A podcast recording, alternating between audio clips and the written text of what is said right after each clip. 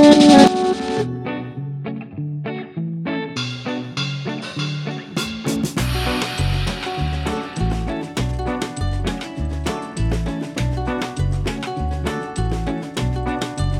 mọi người đã quay trở lại với à, podcast để mai tính. Đây là khách mời tiếp theo của podcast, sẽ là những cái chia sẻ từ một cái chị du học sinh là cựu sinh viên của trường Đại học Luật Thành phố Hồ Chí Minh. Sau đây xin mời chị sẽ giới thiệu một chút về bản thân mình cũng như là uh, ngành chị đang học đến với uh, các bạn khán thính giả đúng không ạ? À, xin chào mọi người. Chị không biết là nên chị nên xưng chị xưng mình, chắc là mình xưng mình đi cho nó cho nó bình đẳng. Thì mình là tên là Trúc Hạnh. Mình hiện vừa mới uh, hoàn thành xong chương trình thạc sĩ ở trường đại học Maastricht ở Hà Lan. Uh, ngành mình theo học là Corporate and Commercial Law, tức là luật uh, doanh nghiệp và luật thương mại, chuyên ngành luật doanh nghiệp và luật thương mại. Vui và hân hạnh được tham gia chương trình ngày hôm nay. Thì uh, ừ. trong cái cuộc trò chuyện ngày hôm nay á, thì Phước sẽ cùng với chị Trúc Hạnh uh, mình sẽ tìm câu trả lời cho ba cái câu hỏi lớn. Đầu tiên á là liệu rằng là tự lập thì có phải là chỉ sống xa nhà hay không? và câu hỏi thứ ừ. hai là cái hội chứng FOMO hay còn gọi là fear of missing out á, thì nó có đáng sợ ừ. hay không và câu hỏi cuối cùng là tại sao thì lại ít có sinh viên chọn đi du học luật ở bậc đại học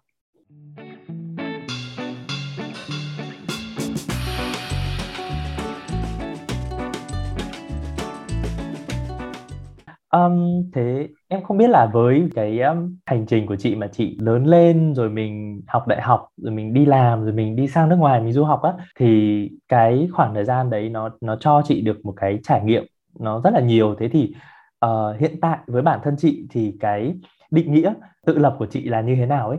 Uh, tự lập với chị với thôi bây giờ chị xưng chị luôn nhá. Dạ. Thì tự lập với chị thì nó nó có rất là nhiều cái khía cạnh khác nhau thường thì mọi người sẽ thấy cái chuyện tự lập nó sẽ về cái mặt chính là mình có thể tự lập về mặt tài chính này mình sống được một mình mình uh, độc lập về cái việc uh, đi lại chẳng hạn. Hay là việc mình có thể đóng được tiền học phí ở trường đại học mà mình đang học thì tất cả mọi thứ đều là tự lập. Nhưng mà um, một cái tự lập mà chị qua đây xong rồi chị mới phát hiện ra là nó cũng không kém phần quan trọng là cái việc tự lập về mặt cảm xúc tức là bạn sẽ không cần phải có một người nào đó hay một ai đó hỗ trợ và tác động thì bạn mới có cảm thấy, thì bạn mới cảm thấy vui hay là hạnh phúc với lại cái cuộc sống hiện tại của bạn. Tại vì lúc mà đi du học thì không phải lúc nào cũng sẽ có bạn bè và người thân ở bên cạnh. Mà đặc biệt là mùa đông nữa. Tức là cái thời tiết nó sẽ ảnh hưởng đến tâm trạng rất là nhiều.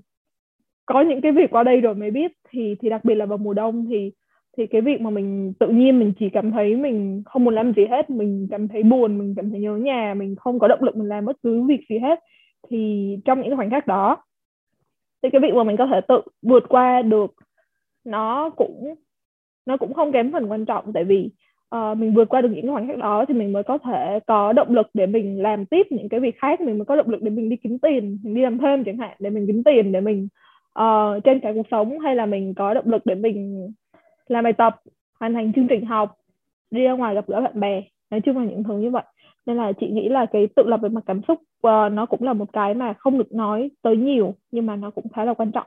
Tức là kiểu như là ở uh, bên cạnh những cái việc mà tự lập tài chính này có thể này kia được rồi tự lập về cái công việc hay là tự lập về những cái kế sinh nhai của mình thì uh, tự lập cảm xúc trong cái trong cái hành trình mà để mình giống như kiểu là mình lớn lên ấy thì thì ừ, nó ừ. nó nó rất là quan trọng đúng không chị à, ừ, đấy chị nghĩ vậy thật ra em em em rất là gọi là như nào nhỉ rất là hiểu với cái với cái uh, chia sẻ của chị tại vì uh, ừ. em cũng là sinh viên ở uh, gọi là sống xa nhà thì ừ. uh, nó không nó không phải là cái mức quá xa như là chị mà uh, để sang một cái nơi đất khách quê người một cái nền văn hóa khác thế tuy nhiên thì ừ. vào đây để học đại học bởi vì quá là thích Sài ừ. Gòn đi thế là uh, nhưng mà cái khoảng thời gian đầu thì cũng rất là khó khăn tại vì cảm thấy là ừ. cái vấn đề về mình làm sao để mình có thể tự có thể giải tỏa được cảm xúc của mình giải tỏa những cái suy nghĩ của mình mà không có người thân ở bên thì nó cũng là một cái vấn đề mà đến mãi sau này rồi thì em mới kiểu như là mới tìm ra được một cái cách á thì uh, ừ. em không biết là cái cách của chị của chị như thế nào nhưng mà cái cách của em á là uh, em sẽ viết nó ra kiểu như là có thể là một à. cái đoạn tản văn nho nhỏ hoặc là một cái ừ. đoạn thơ thẩn nào đấy mà chỉ để cho những ừ. cái người mà thân thân quen với mình đọc được thôi em thấy nó là một cách giải tỏa khá là hay nhưng mà em không biết là trong hai năm vừa rồi ấy, thì chị giải tỏa cảm xúc của chị như thế nào ấy ờ, cảm ơn câu hỏi của em ờ, chị cũng rất là thích cái cách viết đấy chị cũng đã áp dụng nó một năm mà chị ở đây thì chị nghĩ cái cách mà mọi người giải tỏa cảm xúc nó sẽ phụ thuộc vào việc cái tính cách của mọi người nữa với lại ví dụ như bản thân chị ngày xưa chị là một cái người hướng ngoại. Chị đi chơi này chị đi nhậu với bạn hay là chị đi uh, du lịch thì nó là một cái cách để chị có thể cân bằng được giữa công việc và giải trí um, để có thể điều hòa lại cảm xúc của mình. Nhưng mà qua đây rồi thì những cái đấy những cái thú vui xa xỉ đấy nhiều khi nó không còn nữa tại vì bạn bè mình nói sao nhỉ? Bạn bè thì bên này mình cũng có nhưng mà uh, không phải lúc nào mọi người cũng có thể đi chơi được tại vì bên đây mọi người sẽ khá là bận ấy. Và uh, bạn nếu như mà đến từ nền văn hóa khác á đi chơi cùng thì cũng vui nhưng mà nó cũng sẽ khó. Tức là chị xin lỗi chị hơi lạc đề một chút nhưng mà đại loại là nếu mà từ cái lúc mà chị qua đây thì chị cảm thấy là chị uh, hướng nội hơn. Thì đối với những bạn hướng nội á, thì mọi người có thể đọc sách hoặc là viết xuống như em nói. Hoặc là như chị thì chị thích có một cái cái mùa hè cái mà mùa hè chị hay làm là chị lên đồi để chị đọc sách. Thì nó phải là ở trên đồi và nó phải đúng cuốn sách đó chẳng hạn.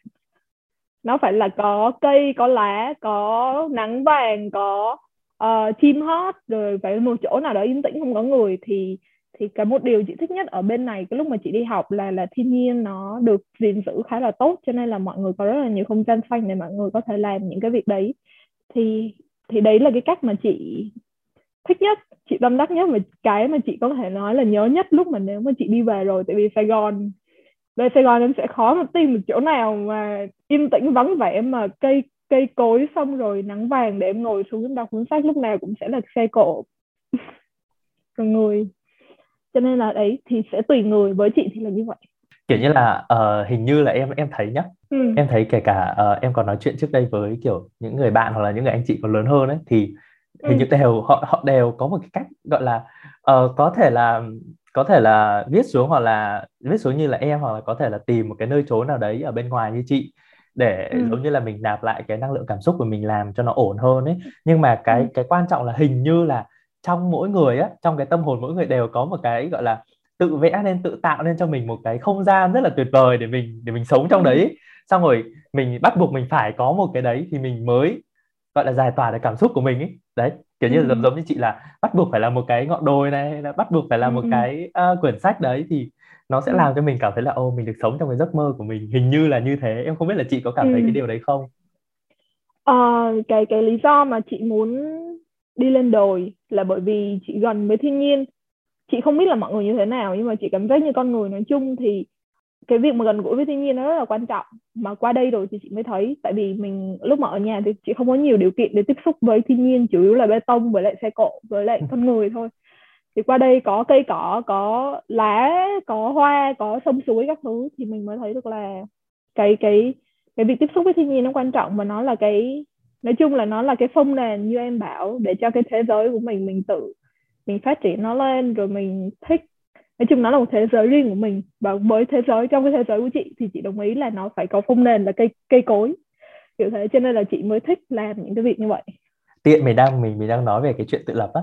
Thì uh, theo chị um, cái, cái chuyện tự lập thì uh, đúng là nó phải là một cái hành trình nó phải là một cái cái quá trình đúng không? Kiểu như là từ những cái bước chân đầu tiên xong rồi để mình làm quen rồi mình tìm ra được những cái hướng đi cho mình.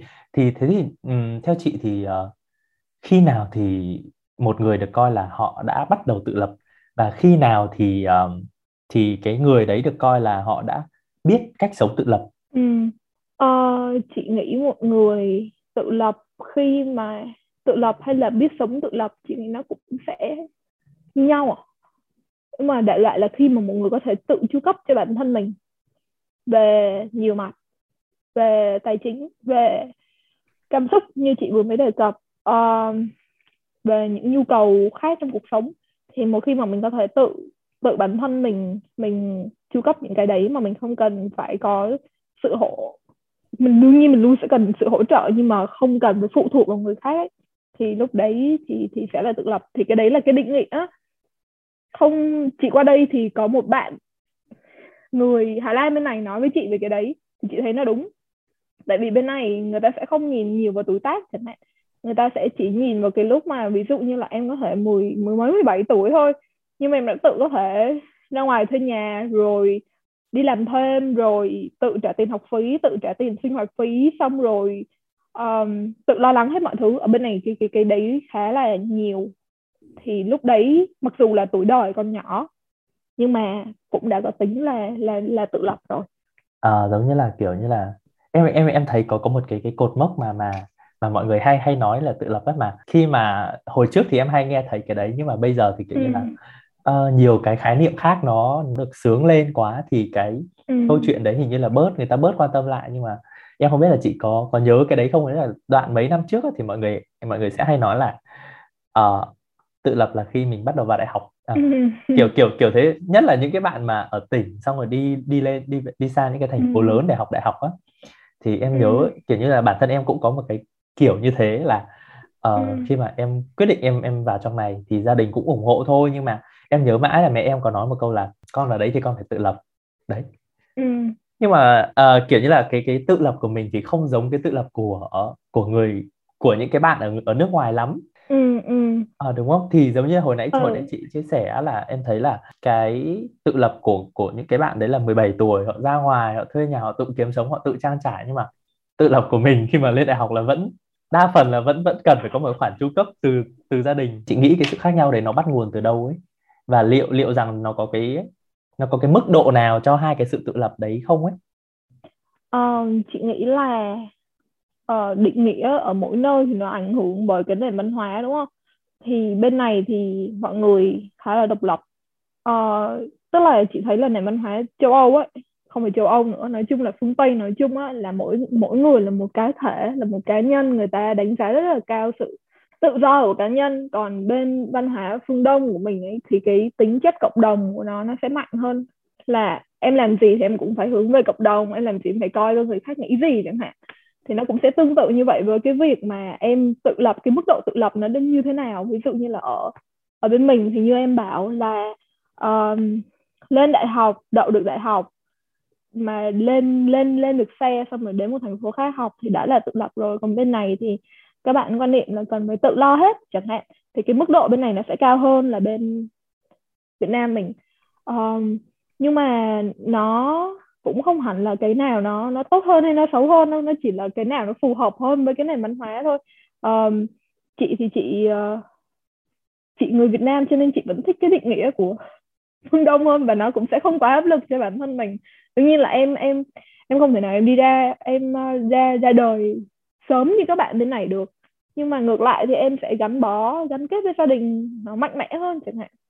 Nhưng mà nhưng mà đấy là mà chị phải phải phải gọi là làm sáng tỏ một cái điểm ở đây là các bạn châu Âu mà chị biết bên này ấy, thì các bạn ấy khá là khá là gắn kết với gia đình. Nếu mà so với những cái định nghĩa mà mình mình thường được xem ở trong TV thường cái đấy là chị thấy nó bị ảnh hưởng bởi Mỹ nhiều ấy. Bởi vì các bạn ở Mỹ thì 18 tuổi là bước ra khỏi nhà là coi như là đi luôn. Còn bên này thì chị thấy nhiều bạn 20 tuổi vẫn ở cùng với gia đình. Hay là nếu mà đi học thành phố khác thì thứ bảy chủ nhật vẫn cắt vali về tức là cái cái độ gắn kết gia đình của người bên châu Âu này có vẻ như là nó nó mạnh hơn là Mỹ. Bên Mỹ thì văn hóa cá nhân ấy, nó nó nổi trội hơn chị nghĩ vậy. Cũng là phương Tây nhưng mà nó phải là Tây nào nữa cơ. Thì tức là cũng cũng có tây này tây kia. Đúng rồi. Ừ. em cũng rất rất là đồng tình với chị luôn đấy tại vì uh, ừ. thật ra em em cũng có người thân ở bên châu âu á.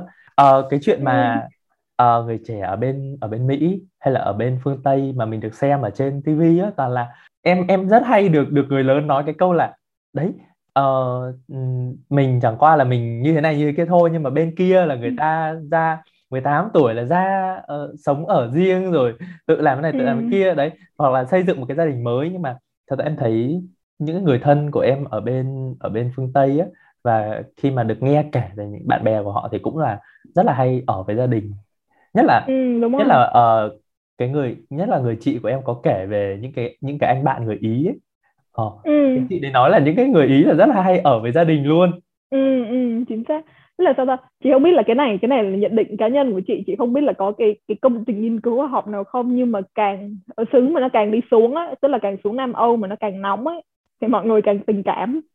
Ở Bắc Âu là lạnh nhất, rồi xong rồi đến Tây Âu là cũng lạnh lạnh một tí, xong rồi xuống Nam Âu là mọi người vui lắm, mọi người suốt ngày ca hát nhảy múa, xong rồi không, đương nhiên là mọi người cũng có làm việc, nói như vậy thì nó sai quá, nhưng mà đại loại là nếu mà nó khí hậu nó càng nóng ấy, thì mọi người sẽ càng tình cảm cảm giác là như vậy. Còn không biết là do khí hậu có nó có ảnh hưởng đến con người không? Cái này thì chị chưa đọc nên chị không không không không dám chắc. Nhưng mà với trải nghiệm cá nhân của chị thì chị cảm thấy như vậy. Cho nên là cái việc mà ý hay là tây ban nha hay là bồ đào nha các bạn ấy có một gia đình rất là to. Xong rồi uh, lúc nào cũng sôi động và vui vẻ. Thì cái này chị có thể xác nhận là chính xác.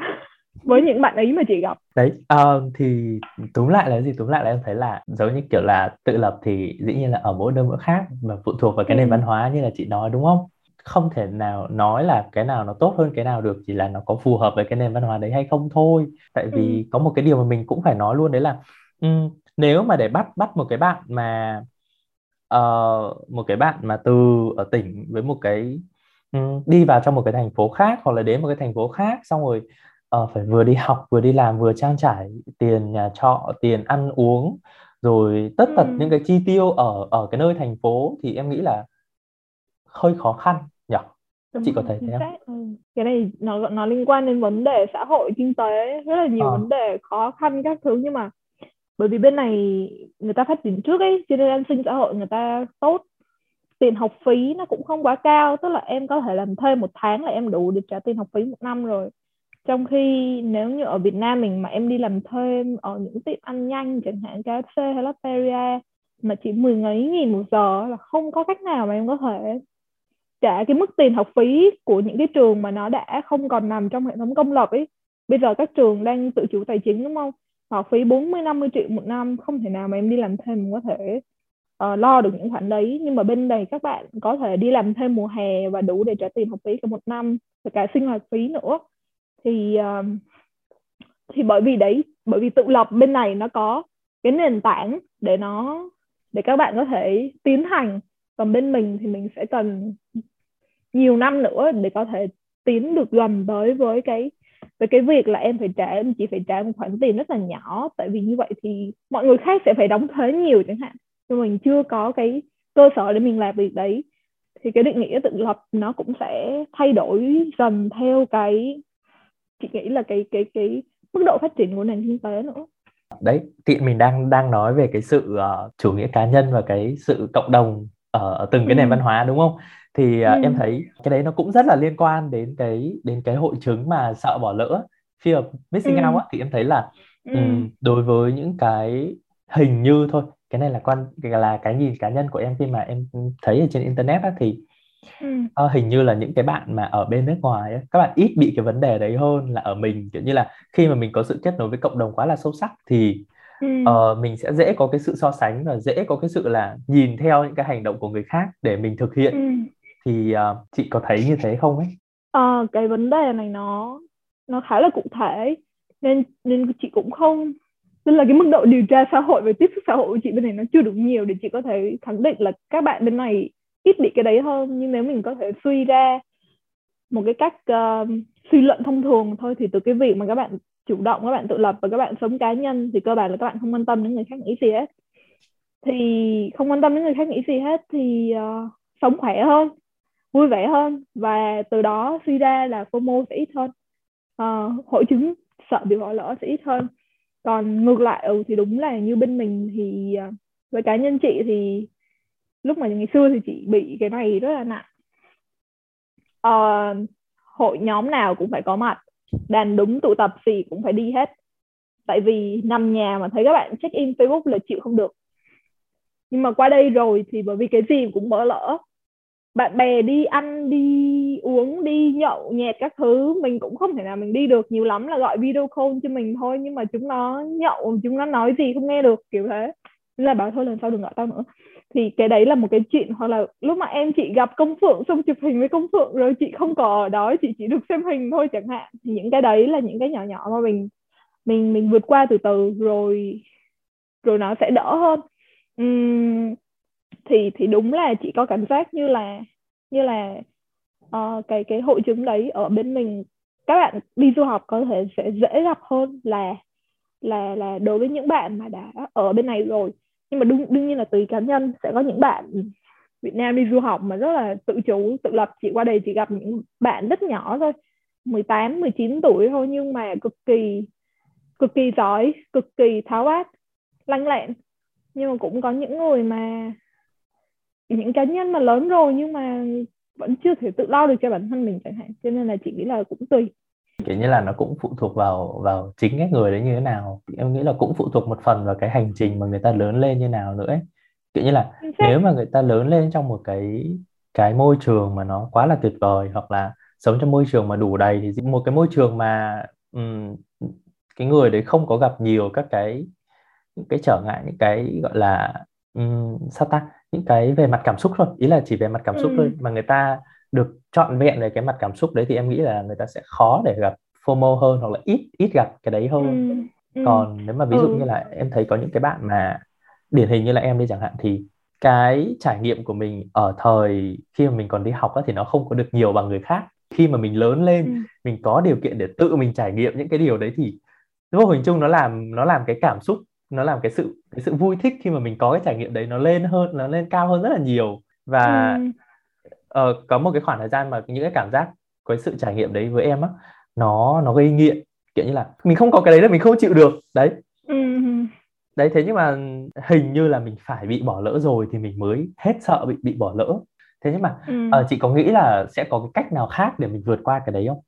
Chị thì nghĩ là nó sẽ có những cái cách nó mà mọi người đều đều nói. Và quan trọng là mình còn làm được không? Tại vì cái chị cảm giác như là FOMO thì nó trầm trọng hơn trong cái thời đại hiện tại tại vì mình có mạng xã hội. Và em có thể cập nhật được rất là nhanh bạn bè đang làm gì.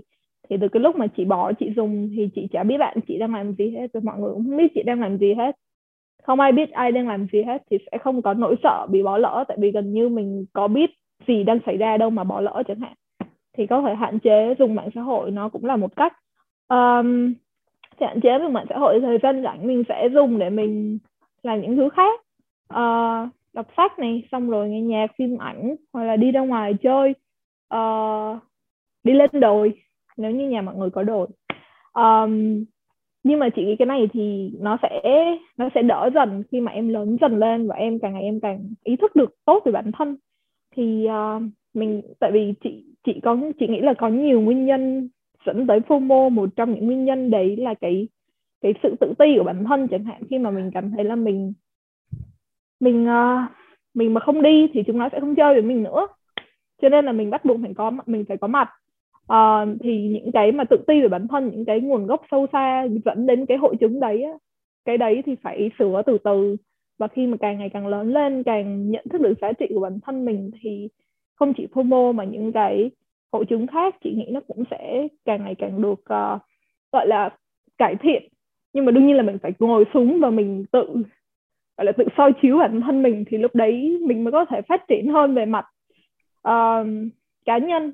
Chứ còn nếu như mà mình cứ kiểu la xa đà vào những cuộc vui ấy mà mình không tức là cái này thì chị cũng mới nhận ra lúc mà chị bên này. Tức là bởi vì dành rất là nhiều thời gian một mình cho nên là ngồi để nghĩ. Nghĩ thì sẽ nghĩ về những cái nguyên nhân tại sao chị này nó lại như thế này tại sao chị này nó lại như thế kia tại sao mình lại phản ứng như thế này tại sao mình lại có những loại cảm xúc như thế này. Rồi xong nghĩ xong mà không ra được thì ngồi đọc ngồi đọc thì sẽ có rất là nhiều các nguồn tài liệu về sách tâm lý mà em có thể tìm trên mạng. Và từ đấy em có thể biết được là bản thân mình cảm thấy như thế này là tại sao và mình mình tìm được uh, thì cái cách đầu tiên để giải quyết vấn đề là biết vấn đề là gì mình biết vấn đề là gì rồi thì mình từ từ mình gỡ nó ra thôi. Thì chị nghĩ là từ từ lớn dần lên thì nó sẽ đỡ hơn nên là không cần phải sợ quá quá nhiều. Thật ra không biết là em vô cùng xác nhận và vô cùng đồng tình với quan điểm của chị trong cái việc là uh, tại vì mình tự ti ý, cái có một cái nguyên nhân rất là lớn là tại vì mình tự ti á. Hay là với ừ. cái quan điểm của em thì nó cũng gần gần như vậy. Đấy là mình chưa nhận ra được giá trị của bản thân ấy. Kiểu như ừ. là mình mình cứ phải đi vay mượn giá trị từ người khác vay mượn giá trị từ những cuộc chơi vay mượn giá trị từ những cái mà người ta trải nghiệm chứ không phải là cái thứ mà mình muốn. Ờ, mình phải tìm ra được cái cái thứ mình muốn là gì cái giá trị của mình. Ừ. em thấy là cái việc mà mình trải nghiệm mình gặp người mình gặp nhiều người hơn á thì nó giống như là một cái quá trình để mình tìm ra cái con người mình dựa trên cái sự soi chiếu vào chính bản thân mình và soi ừ. chiếu vào chính những người khác nữa. Đấy. Ừ, ừ. thì thì thì em thấy là cái gì hình như là nó cũng cần thời gian một tí. Ừ chị đồng ý ừ. Hình như là FOMO cũng sẽ cần thời gian và không thể nào mà mình có thể vượt qua cái đấy nên nếu mình nếu mình không không có trải nghiệm về cái đấy đúng không? Đấy. Ừ. um, có một cái câu chuyện em thấy như này là một cái minh chứng rất là tốt luôn đó đấy là đấy là ừ. em chỉ vượt qua được FOMO khi uh, em bị giãn cách cái lần uh, giãn cách xã hội đầu tiên hồi năm 2020 ừ. á à, là cái lúc đấy là, là, là chị ở nước ngoài chưa? Ờ, chị đi Ấn Bản năm 2020 ừ chị gần cuối năm là chị đã đi rồi ừ vậy là cái ừ. đợt giãn cách đầu tiên ở Việt Nam là chị cũng có giãn cách mà đúng Vẫn không? Có, ừ đúng rồi, đó, đó. có. Chính là nhờ cái lần đấy tại vì trước đấy á em được mọi người nhìn nhận là một cái đứa rất là năng động Ờ, ừ. tại vì khi mà mọi người ở trong này thì mọi người đâu có biết gì về cái background của em khi mà em ở ngoài Bắc đâu thì khi mà em vào ừ. đây á em là một người tân sinh viên vô cùng gọi là năng động luôn á là từ trong năm nhất thôi thì em vừa uh, tham gia hoạt động cùng với đoàn khoa quản trị vừa ừ. tham gia là cộng tác viên của ban truyền thông ULaw vừa là ừ. cộng tác viên của ban học tập và nghiên cứu khoa học đoàn trường đấy ừ. xong rồi bên cạnh đấy thì còn uh, làm MC rồi những ừ. cái project bên ngoài đi làm thêm. Ừ. nói chung là em lao và em làm mọi thứ để để bản thân trở nên bận rộn và kiểu như nhìn để có cảm giác là mình sẽ là một người có giá trị á. Đến suốt như thế đến gọi là đến cái thời gian gọi là tầm tháng 2 tháng 3 của năm 2020 á đó bắt đầu em bắt đầu bị giãn cách xã hội này em thì còn ở một mình. Thế là tại vì lúc đấy cũng nghỉ học nữa đâu phải học đâu thế là ở nhà chỉ có việc chỉ có nằm nghĩ nằm nghĩ về thời gian đã qua nằm nghĩ về mình của tương lai sẽ như thế nào thế rồi một ừ. ngày em đặt ra một cái câu hỏi là ủa thế mình làm những cái đấy để làm cái gì mình làm cái những những cái đấy nó có mình làm nhiều như thế nó có thật sự đáng không và ừ. nếu mình duy trì làm nhiều như vậy thì mình cái quan trọng nhất là mình có đủ nguồn lực để thực hiện cái điều đấy ừ. uh, cho đến cuối cùng không thì Chính sau khi trả lời được những cái câu hỏi như thế thì uh, từ từ thì em nghĩ là em dần tìm được cái giá trị của bản thân tìm được cái hướng đi tốt hơn cho bản thân ấy rồi ừ. uh, giảm bớt cái việc hoạt động lại không quan tâm ừ. đến người người ta nhìn mình như thế nào nữa rồi nói chung là mọi thứ nó cải thiện rất là nhiều thì em thấy đấy là cái việc mà ừ. dành thời gian ở một mình nó rất là tốt với mỗi người luôn á ừ. chính xác ha ừ thì thì ở ừ, câu chuyện của em cũng sẽ hơi hơn hơi hơi giống với chị bên này là chị bị ép vào cái nói chung là mọi người bị ép vào trong cái tình huống đấy rồi xong rồi mới nhận ra được là là nó cần thiết như thế nào chẳng hạn uh, thì uh, mọi người thì nói chung là giãn cách xã hội thì ai cũng không thích rồi. Nhưng mà cố gắng nhìn vào mặt tích cực thì nó cũng sẽ có những cái kết quả tích cực như là em vừa nói. Thì mình cố gắng mình nhìn vào mặt tích cực thôi. Ừ. Đấy nhưng mà thôi kiểu như là giãn cách một lần hai lần thôi chứ nhiều quá là ừ. không chịu được.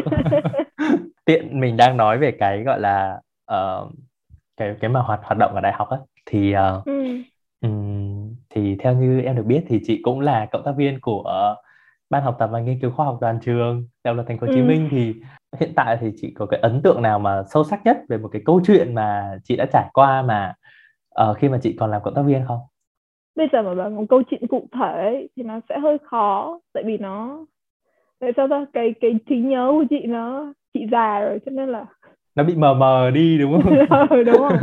Nhưng mà còn một cái điều chị nhớ nhất là những cái người mà chị làm cùng tại vì uh, tại vì K40 của chị là K40 thì các bạn bây giờ chị vẫn vẫn còn chơi rất là thân với các bạn. Và chị có thể khẳng định là là những cái con người đó đã làm nên cái thời đại học của chị.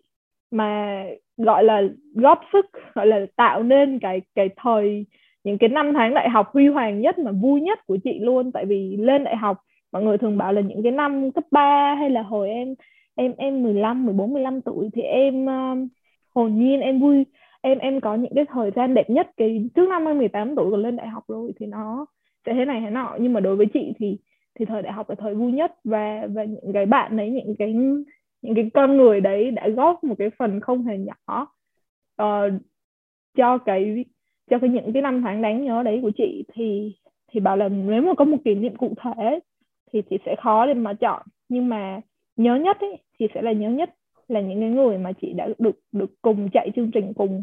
Và đến bây giờ bọn chị vẫn chơi rất là thân. Um, bọn chị có một cái group mà ngày nào cũng có noti cũng có thông báo hết. Cũng gửi linh tinh những thứ vớ vẩn hầm bà lằng nhưng mà thỉnh thoảng lại có những cái cuộc nói chuyện rất là sâu sắc chẳng hạn. Thì bọn chị vẫn giữ liên lạc đến bây giờ. Thì cái lúc mà chị về rồi thì đấy lại phải những, những bạn mà chị sẽ một trong những người mà chị sẽ gặp đầu tiên. Hình như em thấy ai mà đã từng làm đoàn hội ở trường luật đều có một cái ấn tượng rất là sâu sắc về những cái con người trong cùng tổ chức với mình ừ. vì hình như là chính là chính là những cái người mà trong cùng tổ chức thì đều giúp nhau tạo nên cái một cái thời đại học rất là tuyệt vời ừ. ờ, bên cạnh những cái việc làm bên cạnh những cái uh, chương trình thì cái việc mà chia sẻ với nhau thì nó tạo nên những cái kỷ niệm mà những cái có những cái kỷ niệm mà mình không bao giờ mình quên được mình mình sẽ không quên ừ. mình có thể quên là cái lúc đấy mình làm cái gì mình quên là ừ. cái chương trình đấy nó như thế nào nhưng mình sẽ không bao giờ mình quên là cái con người đấy người ta đã đối xử với mình như thế nào thì em thấy cái điều đấy rất là hay ở trường mình thì um, ừ. tiện đây à có một cái câu hỏi dành cho chị về cái chuyện uh, đoàn hội nữa đấy là chị làm hết cả 4 năm ở đại học đúng không là cộng tác viên á ừ. à, ừ. đấy thì um, trong suốt 4 năm làm cộng tác viên thì uh, chị có bao giờ chị khóc chưa? Dạ khó quá nhỉ chắc là cũng có rồi ấy, nhưng mà chắc là khóc vì cảm động ấy chứ không phải là vì bị bắt nạt hay là tủi hổ gì đâu. Cho nên là chắc là lúc chia tay nhưng mà bởi vì chị không chị chị nhớ chị không phải là cái người mà hay khóc ở trước đám đông ấy. Nên là nên là chị không không nhớ lắm. Hình như là không có một cái lần nào chị công khai bù lu bù la trước tất cả mọi người hết. Nhưng mà nhưng mà nếu mà có khóc trong tim khóc thầm lặng ấy, thì chắc là lúc mà không còn không còn không còn là là thành viên của ban nữa um, hay là cũng cũng nói chung là cũng sẽ có một số các xích mích nhỏ nhỏ nhưng mà nó bây giờ nghĩ lại thấy nó bé lắm nó không đáng để mình nhắc tới nữa ừ. em nghe được một cái người cái người chị của mình nói là uh, kiểu như là không biết là ở trường khác như thế nào nhưng mà kiểu như là ở bên ở bên trường đại học luật của mình á mà ừ. có làm cộng tác viên rồi có làm thành viên của tổ chức ban bệ này kia thì kiểu như kiểu như là kiểu gì cũng sẽ có ít nhất một lần là khóc ấy. Đấy ừ. kiểu gì cũng khóc ít nhất một lần. Đúng là đúng là như vậy. Em em thấy đúng cái ừ. đúng cái đấy. Đấy là hình như là ai cũng đã từng một lần đã từng khóc. Mà em em cũng không có ngại nếu mà em kể lại cái chuyện này là tại vì uh, thật ra hồi trước thì em không có làm không có làm MC gì đâu. Nhưng mà đến khi mà lên đại học trở thành cộng tác viên của ban học tập á thì mới được có cơ hội để để làm MC đúng là đúng là như vậy em em thấy đúng cái ừ. đúng cái đấy đấy là hình như là ai cũng đã từng một lần đã từng khóc mà em em cũng ừ. không có ngại nếu mà em kể lại cái chuyện này là tại vì ừ. uh, thật ra hồi trước thì em không có làm không có làm MC gì đâu nhưng mà đến khi ừ. mà lên đại học trở thành cộng tác viên của ban học tập á thì mới được có cơ hội để để làm MC tại vì mọi người thấy giọng cũng ok với cả là uh, thấy là um, cũng um, mong muốn được làm MC đấy thế là cái chương trình đầu tiên em làm là làm dung chuông vàng cho ngày pháp luật á thì uh, thì cái đấy thì không khóc. Nhưng mà đến chương trình thứ hai là khóc.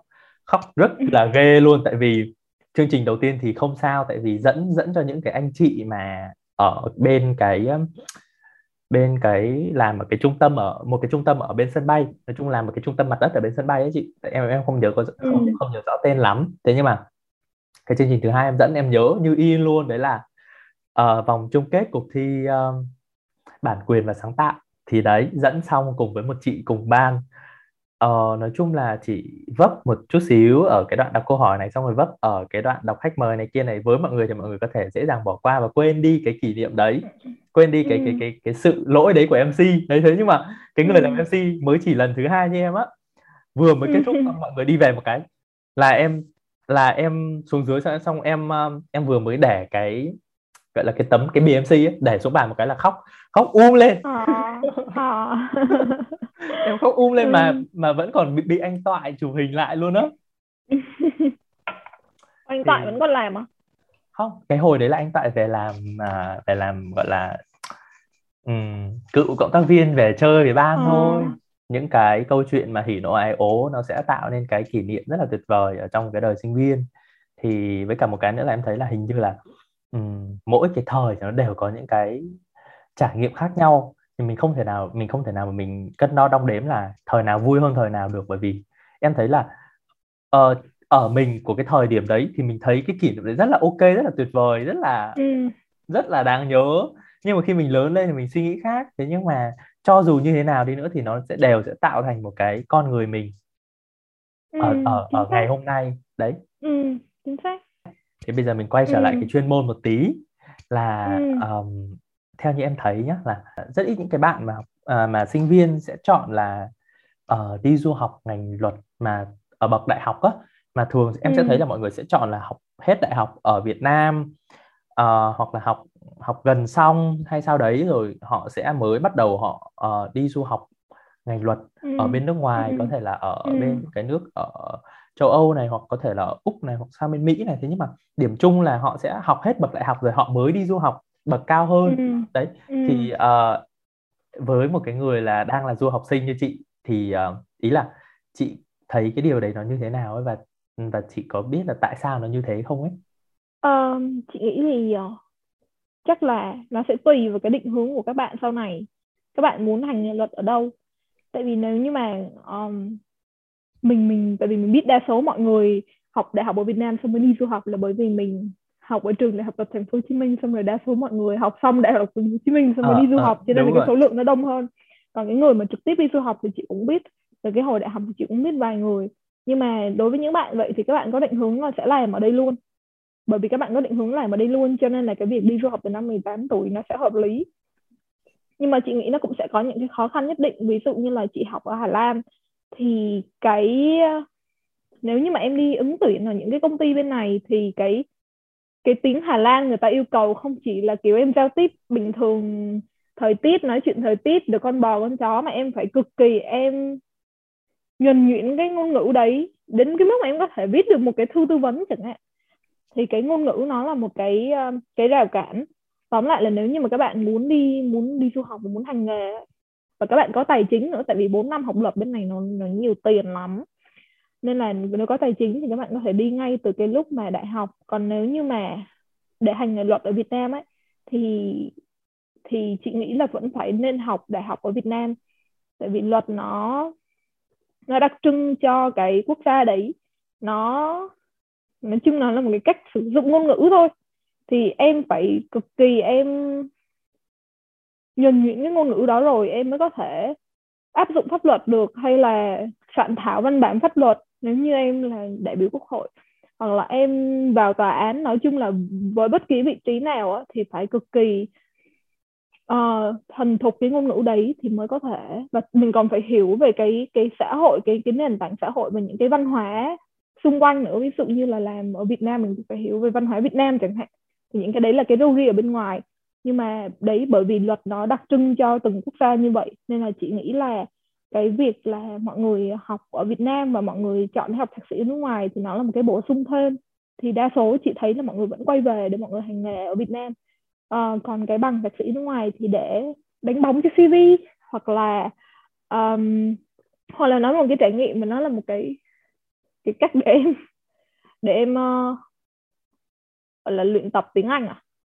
Thì với một số người thì nó là như vậy cho nên là nó tùy cái mục đích của mình thì thì ừ thì đấy là ý kiến của chị có một cái có một cái vị khách mời trước chị cái chị khách mời đấy cũng ừ. là du học sinh của ngành luật luôn thì chị đấy á chị đấy có nói là um, giống như là kiểu mình đi học ở nước ngoài để mình đa dạng hóa cái góc nhìn về về luật á về cái ừ. về cái việc uh, học luật về cái việc làm luật và cái việc um, về cái pháp luật của cái quốc gia mà mình đi học á, thì mình sẽ ừ. uh, mình sẽ nhìn lại cái pháp luật ở Việt Nam của mình để xem là ờ uh, ừ.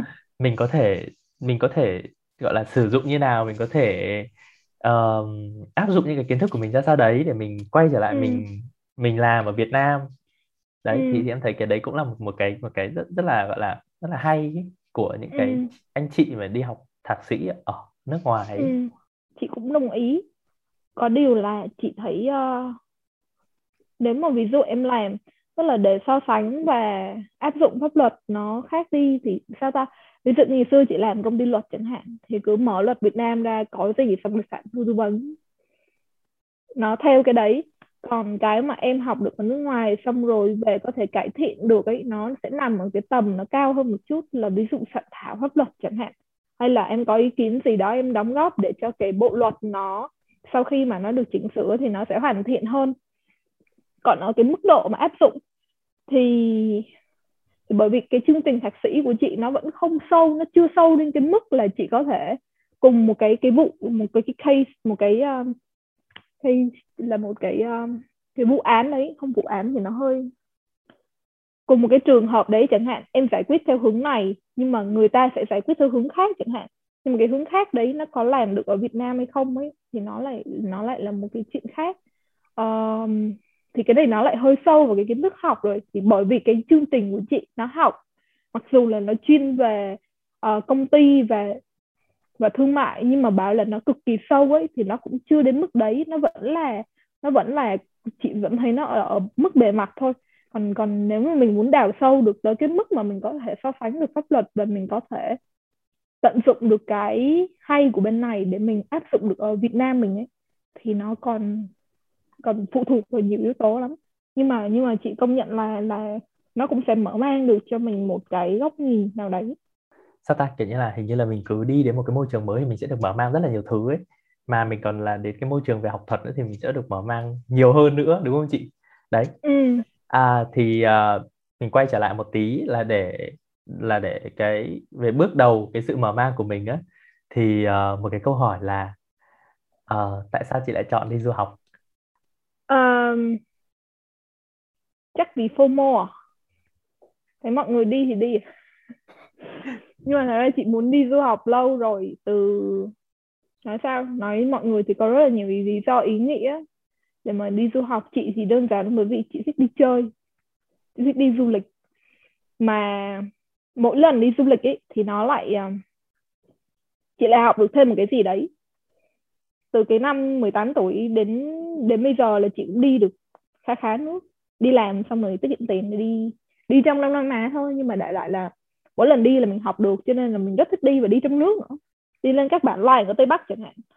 Ừ thì đi du học nó là một cái tấm vé để cho em trải nghiệm cái cuộc sống ở địa phương. Nhưng mà em cũng không quá, em không quá gắn kết đến cái mức mà em phải lo lắng về chuyện ờ, thuế má hay là an sinh xã hội hay là đóng góp cho cộng đồng các thứ.